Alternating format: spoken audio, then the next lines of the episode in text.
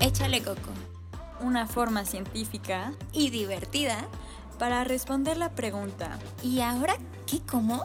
para todos y todas los que inician su vida como seres independientes.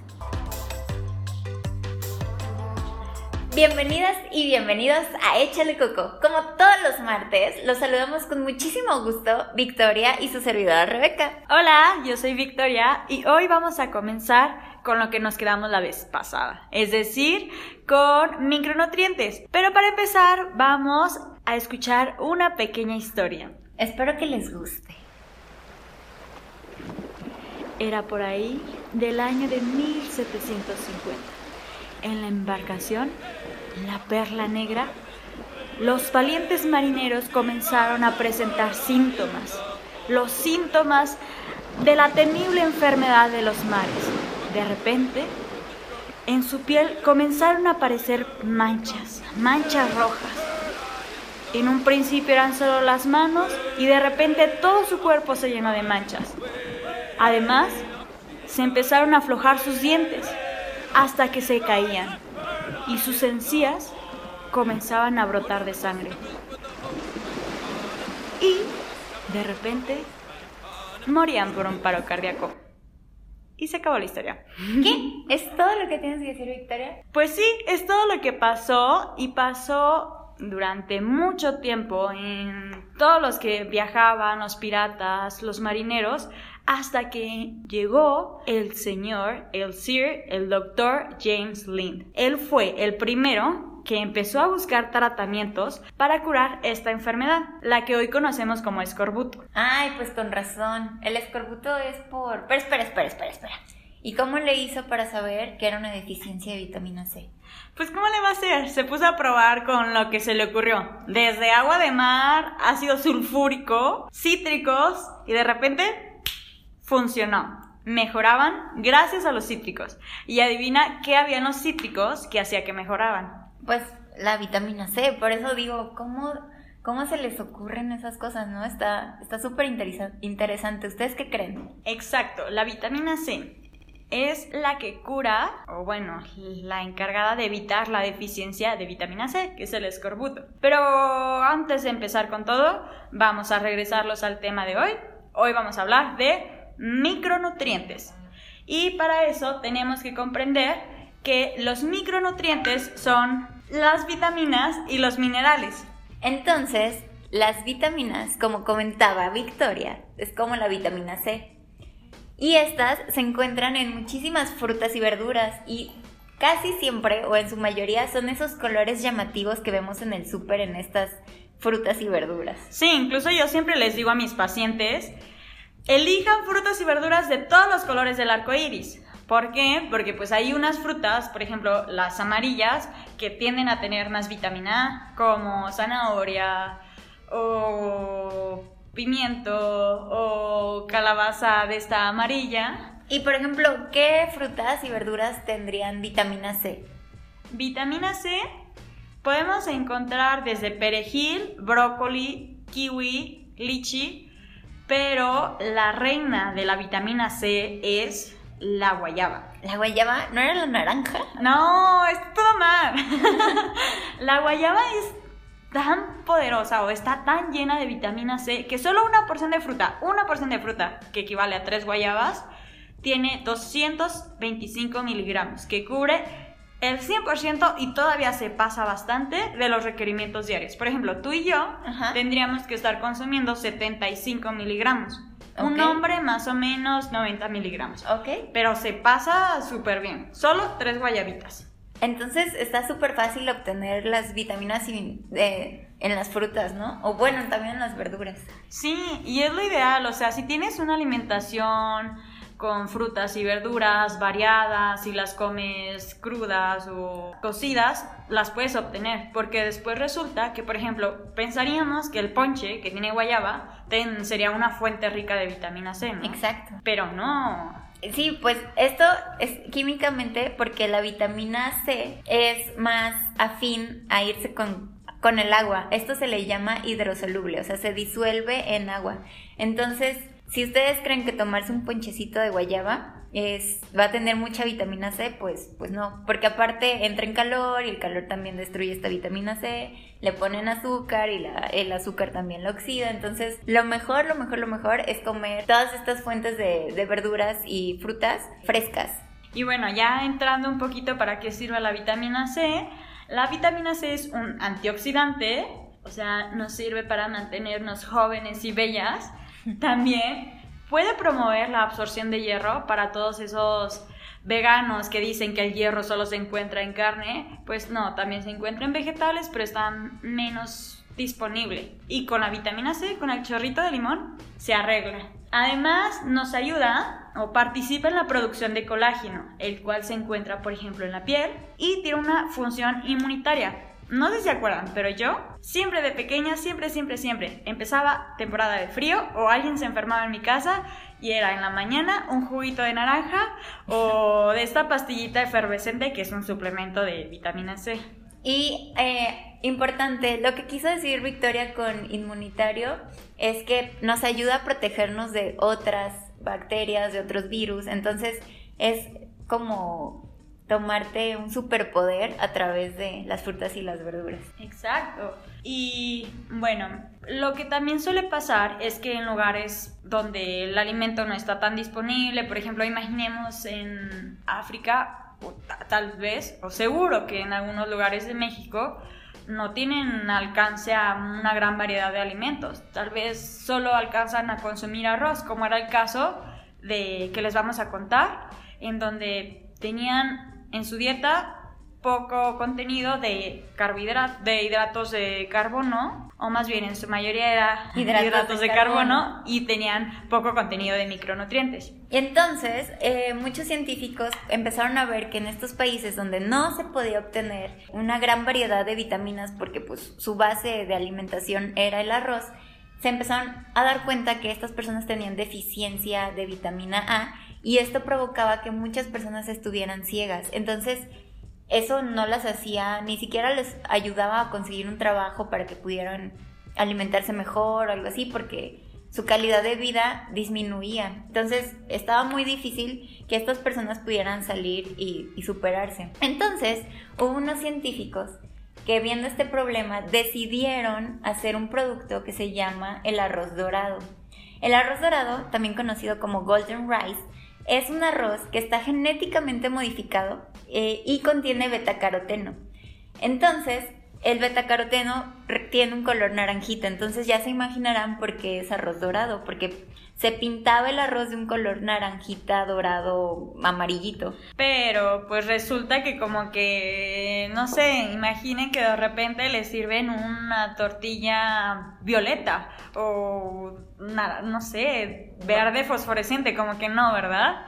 Entonces, pues este gran, gran trabajo de científicos no tuvo tanto éxito por esa parte y porque Greenpeace hizo una campaña muy fuerte contra los transgénicos, que, que los transgénicos son justo esos alimentos que están modificados eh, genéticamente. Pero a mí me, bueno, en lo personal, a mí como Rebeca, me da mucha tristeza que un proyecto tan padre que iba a apoyar a tantas personas se quedara corto, porque inclusive estos científicos regalaron el el producto, o sea, dijeron, no importa todo lo que yo tenga que investigar, yo no quiero sacar nada de esto, quiero que sea completamente social.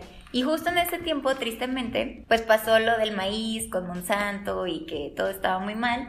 Entonces mucha gente le empezó a tener mucho miedo a los productos que eran eh, genéticamente modificados. Pero pues así como todo, ahí tiene sus cosas buenas y tiene sus cosas malas. Y lamentablemente pues el, este proyecto del Golden Rice o del arroz dorado pues ya no pudo salir a la luz. Sí, hay muchos... Mm, mucho que discutir en torno a los transgénicos. Pero más adelante vamos a hacer un episodio solamente de eso y vamos a meternos, entonces estén atentos porque lo vamos a tocar. Sí, ¿eh? Y ah, bueno, hablando del golden rice, este arroz dorado, ya ven que les contaba que tenía betacaroteno. Bueno, el betacaroteno es un tipo de vitamina A que justo lo que hacía era promover eh, a disminuir esta deficiencia de vitamina A.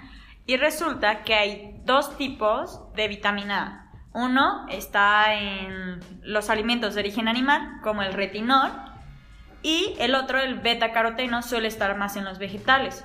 La diferencia entre uno y otro es que el betacaroteno está en su forma inactiva, pero no pasa nada porque al final nuestro cuerpo se encarga de activarlo. El cuerpo es padrísimo, eh, muy, muy, muy padre. Aparte, eh, hay verduras como la zanahoria, que este es un dato súper curioso y yo creo que les va a gustar ahora más echarse su vasito con zanahoria, limoncito y sal y yo chilito. Me, yo me quedé impresionadísima y al final me quedé como, pobres zanahorias, estamos disfrutando de su sufrimiento, pero ahora van a ver por qué. Bueno, ya saben que las zanahorias son seres, o están vivas, o sea, son, tienen sus células todavía están vivas. Entonces, hay estudios, eh, hay artículos donde dicen que cuando ustedes cortan la zanahoria o la rayan, hacen que estas células de la zanahoria entren en estrés y traten o busquen la manera de protegerse para sobrevivir y no morir. Entonces, lo que producen estas células estresadas se llama betacaroteno.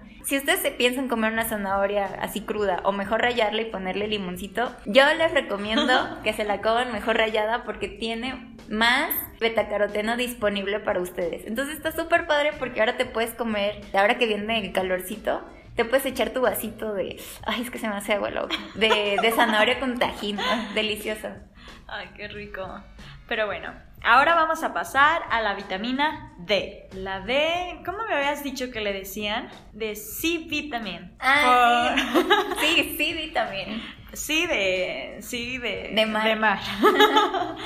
¿Por qué? Porque a pesar de que esta vitamina la podemos encontrar en algunos productos del mar, como el salmón, como las sardinas, como el hígado de bacalao. Ay, no, hígado, qué asco.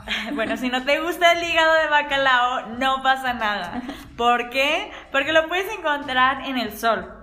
Resulta que nuestra piel lo mm, puede sintetizar, lo puede crear, pero necesita de los rayos ultravioleta, los cuales vienen del sol. Por lo que pareciera, o bueno, de hecho, en países nórdicos, donde hay muy poco sol, suelen tener deficiencias a menos que consuman sus pescaditos y todo esto, ¿no?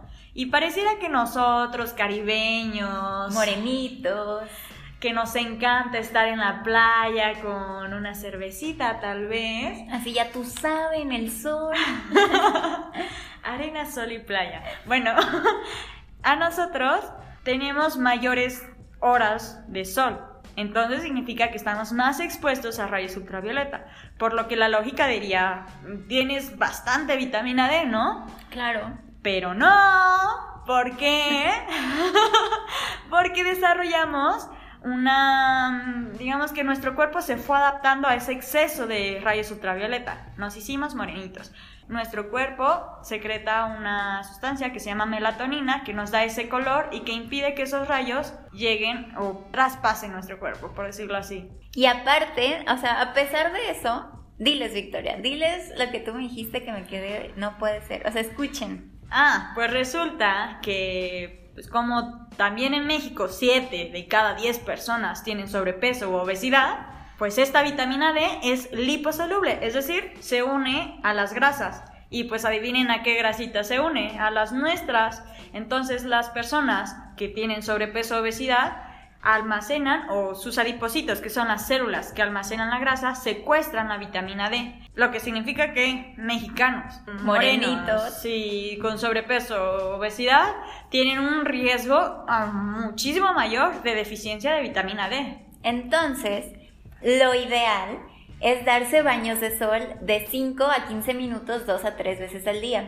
Hay estudios donde se explica, bueno, hay estudios donde dicen, bueno, ok, te tienes que dar tus baños. ¿Y la exposición solar qué? O sea, también la exposición solar hace que uno pierda ese, esa lucidez de la piel, que pierda ese brillo, que pierda también, o, o que obtenga más probabilidades de tener cáncer de piel. Sí. Y entonces dijeron, entonces, ¿qué pasa? Te tienes que poner bloqueador, ¿no? Para protegerte. Pero, pero, el bloqueador, lo que dicen estos científicos, o varios artículos científicos, es que no dejan pasar los rayos UV, entonces no se puede sintetizar la vitamina D en la, en la piel correctamente. Entonces lo que les recomendamos aquí en Échale Coco es que se expongan un ratito en el sol sin bloqueador, pero un ratito. No se vayan la hora, las dos horas y queden tatemados. Sí. Sino 15, 20 minutos. Si estás un poquito más morenito, pues 20 minutos. Si estás más blanquito, con 10, 15 minutos basta. Dos a tres veces al día. Y entonces, pues sí es importante. O la otra cosa que pueden hacer es ponerse su bloqueador normal y comprarse sus suplementos de vitamina D, porque también es muy importante tener esta vitamina dentro de nuestro cuerpo. Pero fíjate que hoy estaba escuchando las conferencias de las que platicamos la vez pasada. Ajá. De. ¿Cómo se llama? De Nutrition. No. Eh, sí, es el Del foro de, De el de. Danone. Bueno, si no, si no saben de cuál estamos hablando, vayan a nuestras redes sociales. Resulta, según varias investigaciones, que es muy difícil que tengamos deficiencias de vitamina D. Que en sí las personas que se benefician de una suplementación de vitamina D son solo aquellas que tienen deficiencia. Una deficiencia importante Ujú. como mm, personas que tienen cáncer, personas que tienen Alzheimer o demencia o depresión o que no pueden exponerse al sol como aquellas que tienen lupus o esclerosis múltiple. Y bueno, este el, el conferencista lo que recomendaba era más que nada pues que te expongas al sol Y que lo obtengas la mayor cantidad de vitamina D. Pero recuerden, ahorita tenemos también nosotros que protegernos. Entonces, todo es equilibrio, chicos, todo es equilibrio. Entonces, sí sean equilibrados de cuánto tiempo se van a exponer al sol. No se pasen más de los 20 minutos, por favor.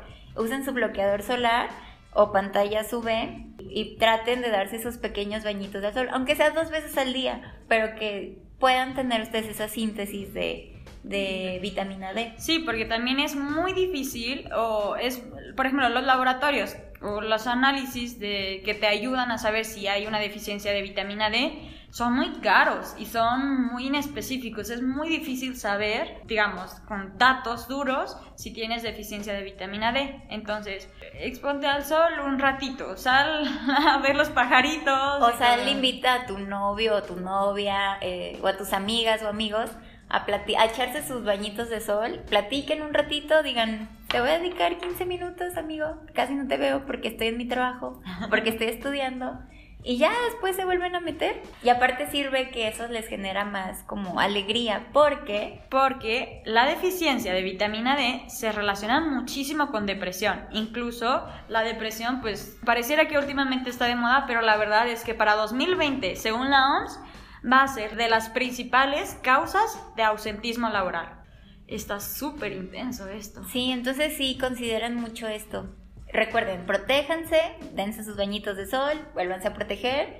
Y también sirve que haciendo ejercicio ustedes pueden ayudar a sintetizar esta vitamina D. Porque resulta que el ejercicio a altas intensidades, es decir, un sprint o vamos a correr un rato hasta el punto que no podamos hablar mientras estamos corriendo, puede aumentar la absorción de vitamina D. Entonces sí es importante eso. Y ahora, cambia- estamos hablando ahorita sobre vitaminas de las que sabemos que en México hay muchas deficiencias y que nos llamó la atención porque había muchos datos curiosos respecto a esas vitaminas. Pero ahora les vamos a hablar de los minerales, que es el otro grupo de micronutrientes. ¿Ustedes sabían que la sal de mesa contiene yodo? ¿Tú sabías eso, Victoria? Sí, sí sabía.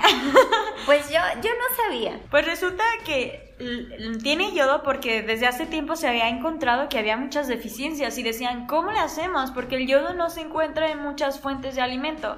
Pues algo tan sencillo como agregárselo a algo que yo creo todos le agregamos sal a nuestra comida, ¿no? Y en muchos países, incluyendo México, decidieron agregarle, o sea, hay una norma, hay una norma oficial en México que dice que la sal le debes agregar yodo, porque resulta que nosotros necesitamos, o nosotros como hombres y mujeres necesitamos este mineral para poder generar unas hormonas tiroidiales, Tiroideas. tiroideas. gracias. Estas hormonas tiroideas lo que hacen son súper importantes y de hecho son de las pocas hormonas que trabajan en casi todos los órganos, en casi todo nuestro cuerpo y en general se encargan del metabolismo. O sea, el metabolismo es una palabra muy grande, significa como... ¿Cómo lo podrías explicar? Pues el metabolismo, bueno, para empezar, la hormona es como el mensaje que va a impulsar a nuestros... El metabolismo es como los engranes que hacen que todo nuestro cuerpo funcione o que nuestras células funcionen. Les aportan energía, le aportan oxígeno, o sea, el metabolismo en, pocas palabras es eso.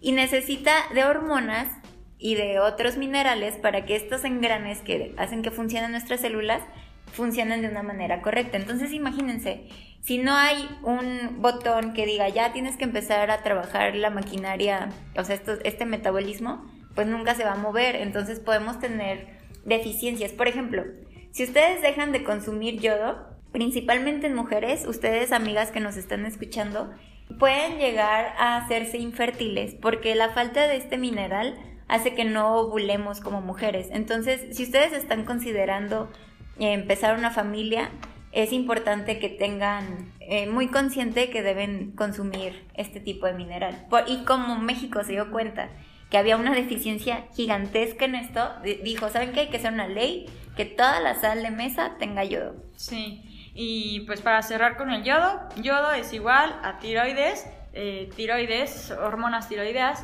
metabolismo, y el metabolismo significa todo, todo, todo, todo cambio químico y biológico en nuestro cuerpo. O sea, cómo funciona todo nuestro cuerpo.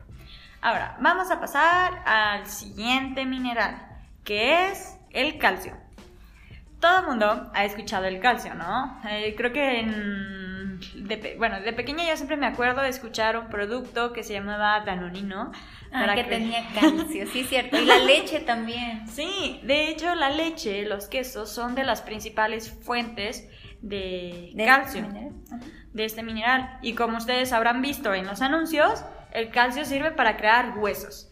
Resulta que nuestro hueso es una, se va formando de muchas estructuras de calcio. Muchos calcios juntos forman el hueso. Y, aparte, el calcio, además de formar nuestros huesos, ayudan a que se muevan nuestros músculos. Entonces, si nosotros tenemos una deficiencia de calcio, es muy probable que no podamos tener una coordinación pues buena para nosotros movernos. Entonces, el calcio sí es muy, muy importante.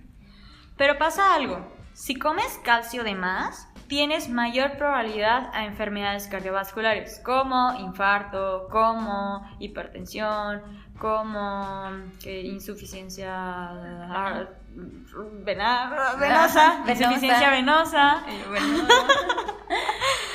y bueno, lo ideal es no pasarte de, de calcio con una o dos porciones de leche o de queso la como les decía ah, en un pedazo del podcast, recuerden, todo es equilibrio. Entonces, sí es importante nosotros saber qué cantidad va a hacer que estemos equilibrados. Sí, otra cosa sobre el calcio, resulta que por ejemplo a nosotras, si vamos alguna vez a suplementar, a recomendar a alguien que compre un suplemento de calcio, lo ideal es que lo consuma antes de dormir.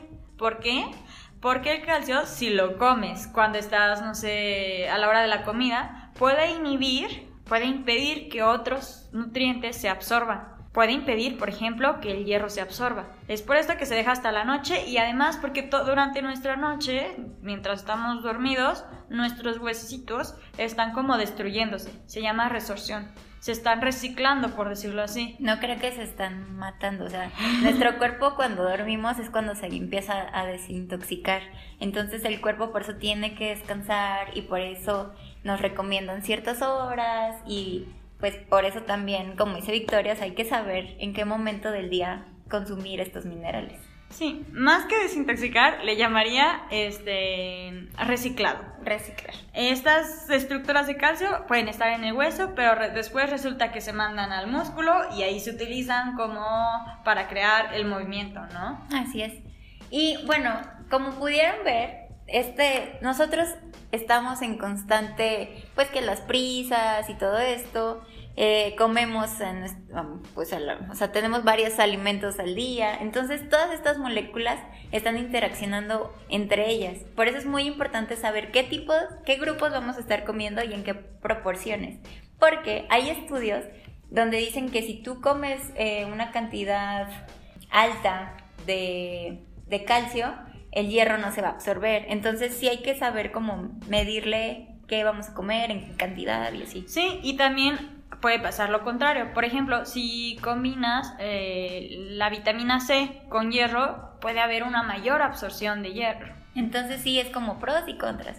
Es, por eso es muy importante que si ustedes eh, están interesados o ya están dentro de la parte de nutrición porque les gusta cuidarse, es importante que también se apoyen de un nutriólogo porque los nutriólogos saben todo esto, saben cómo funcionan y como decíamos en podcast pasados, cada persona es diferente y cada persona tiene necesidades diferentes por su genética, por su complexión, por todo lo que ha vivido. Y es súper difícil porque luego te tienes que fijar si el paciente, por ejemplo, si alguien toma mucho café, que tiene la cafeína, que a nosotros nos encanta como godines y universitarios, pues resulta que puede inhibir la absorción de calcio. Y si tú como ahorita, que sé cuándo, tienes mayor calcio, pues igual y no pasa nada pero una persona más grande, una mujer de 60 años, por ejemplo, si come mucho café y de por sí su cuerpo todavía no o ya no tiene la misma capacidad de guardar ese calcio, pues puede tener una deficiencia de calcio, que se que resulta en osteoporosis.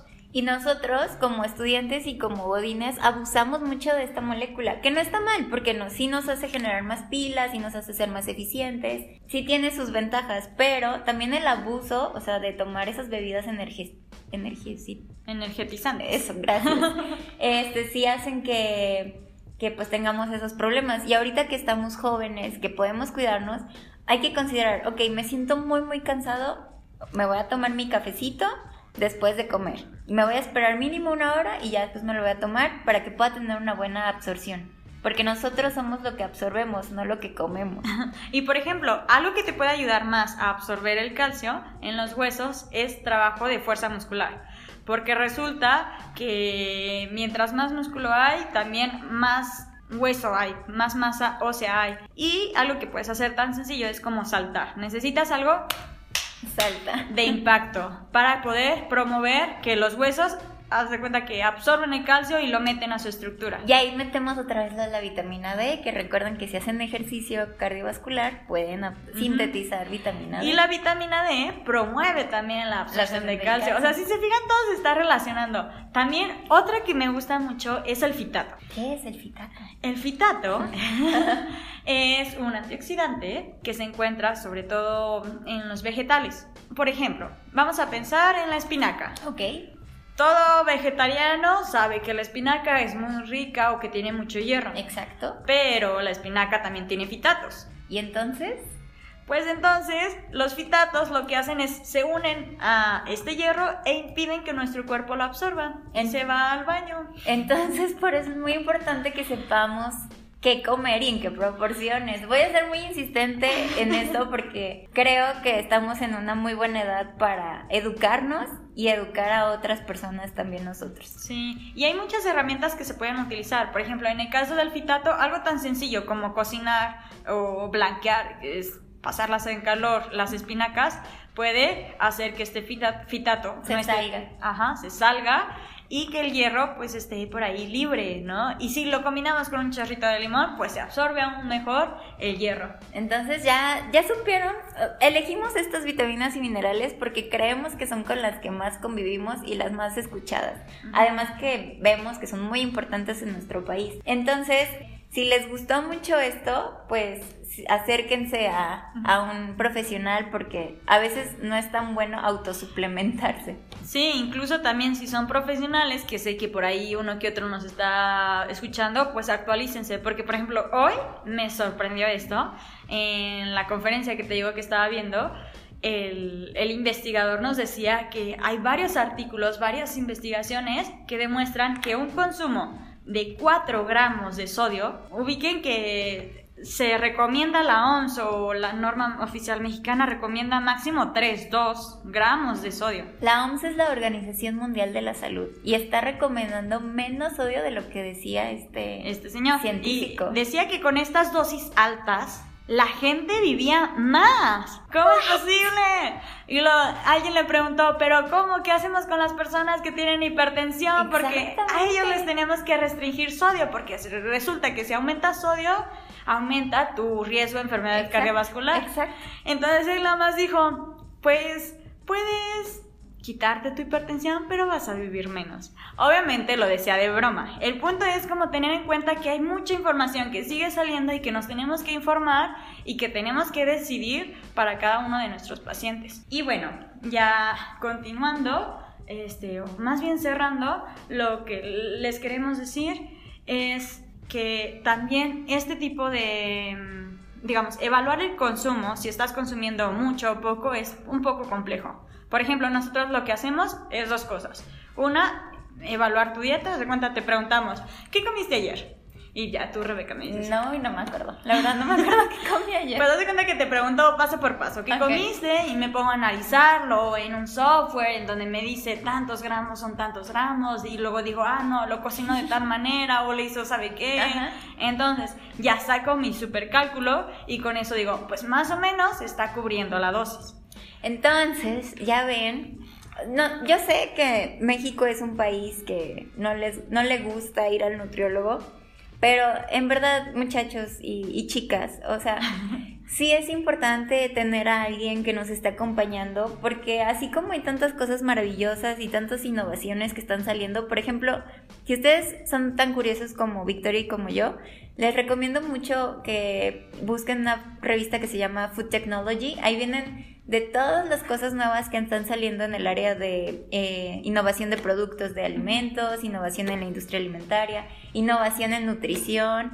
Son artículos súper bien hechos y ahí habla mucho de la importancia de este acompañamiento con un profesional de la salud. Entonces, sí aprendan o sí hay que tener eso de, de, autocuidarse yendo con este tipo de profesionistas. Sí, igual si ustedes ya están viendo con alguien, pues nada más preguntarles, oye, si estás viendo esto, ¿cómo lo estás? O sea, interesarse un poquito más, porque a veces tal vez se nos suele ir. Nosotros también nos basamos muchísimo en las en los signos y síntomas, que es decir, cómo está tu cabello, cómo están tus uñas, que si tus uñas están como una, le llamamos coliniquia, que es como uña de cuchara. O sea, literal se voltea, es por una deficiencia de hierro. O que si tu cabello se empieza a caer y es quebradizo, ah, pues resulta que deficiencia de proteína. O el, ¿cómo se llama este peinada que está súper de moda, que te pintas güeras las puntas. Ay, no sé, pero creo que este se lo imaginó en cuál es. La verdad no me acuerdo. ¿Como Malibu o algo así? No, estoy, inventando. No, siento, no sé tanto de moda. Mi cabello es virgen.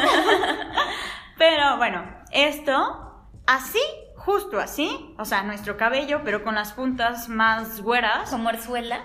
Mm, no, más bien de color. Ok, ok, ok. Eso se relaciona con una deficiencia de calorías o de proteínas.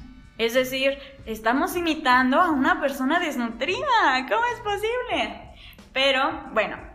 Ya los vamos a dejar porque eh, nos encanta este tema y... y... Nos podríamos quedar hablando y hablando y hablando, pero eso es todo por este capítulo. El próximo capítulo vamos a empezar con lo bueno.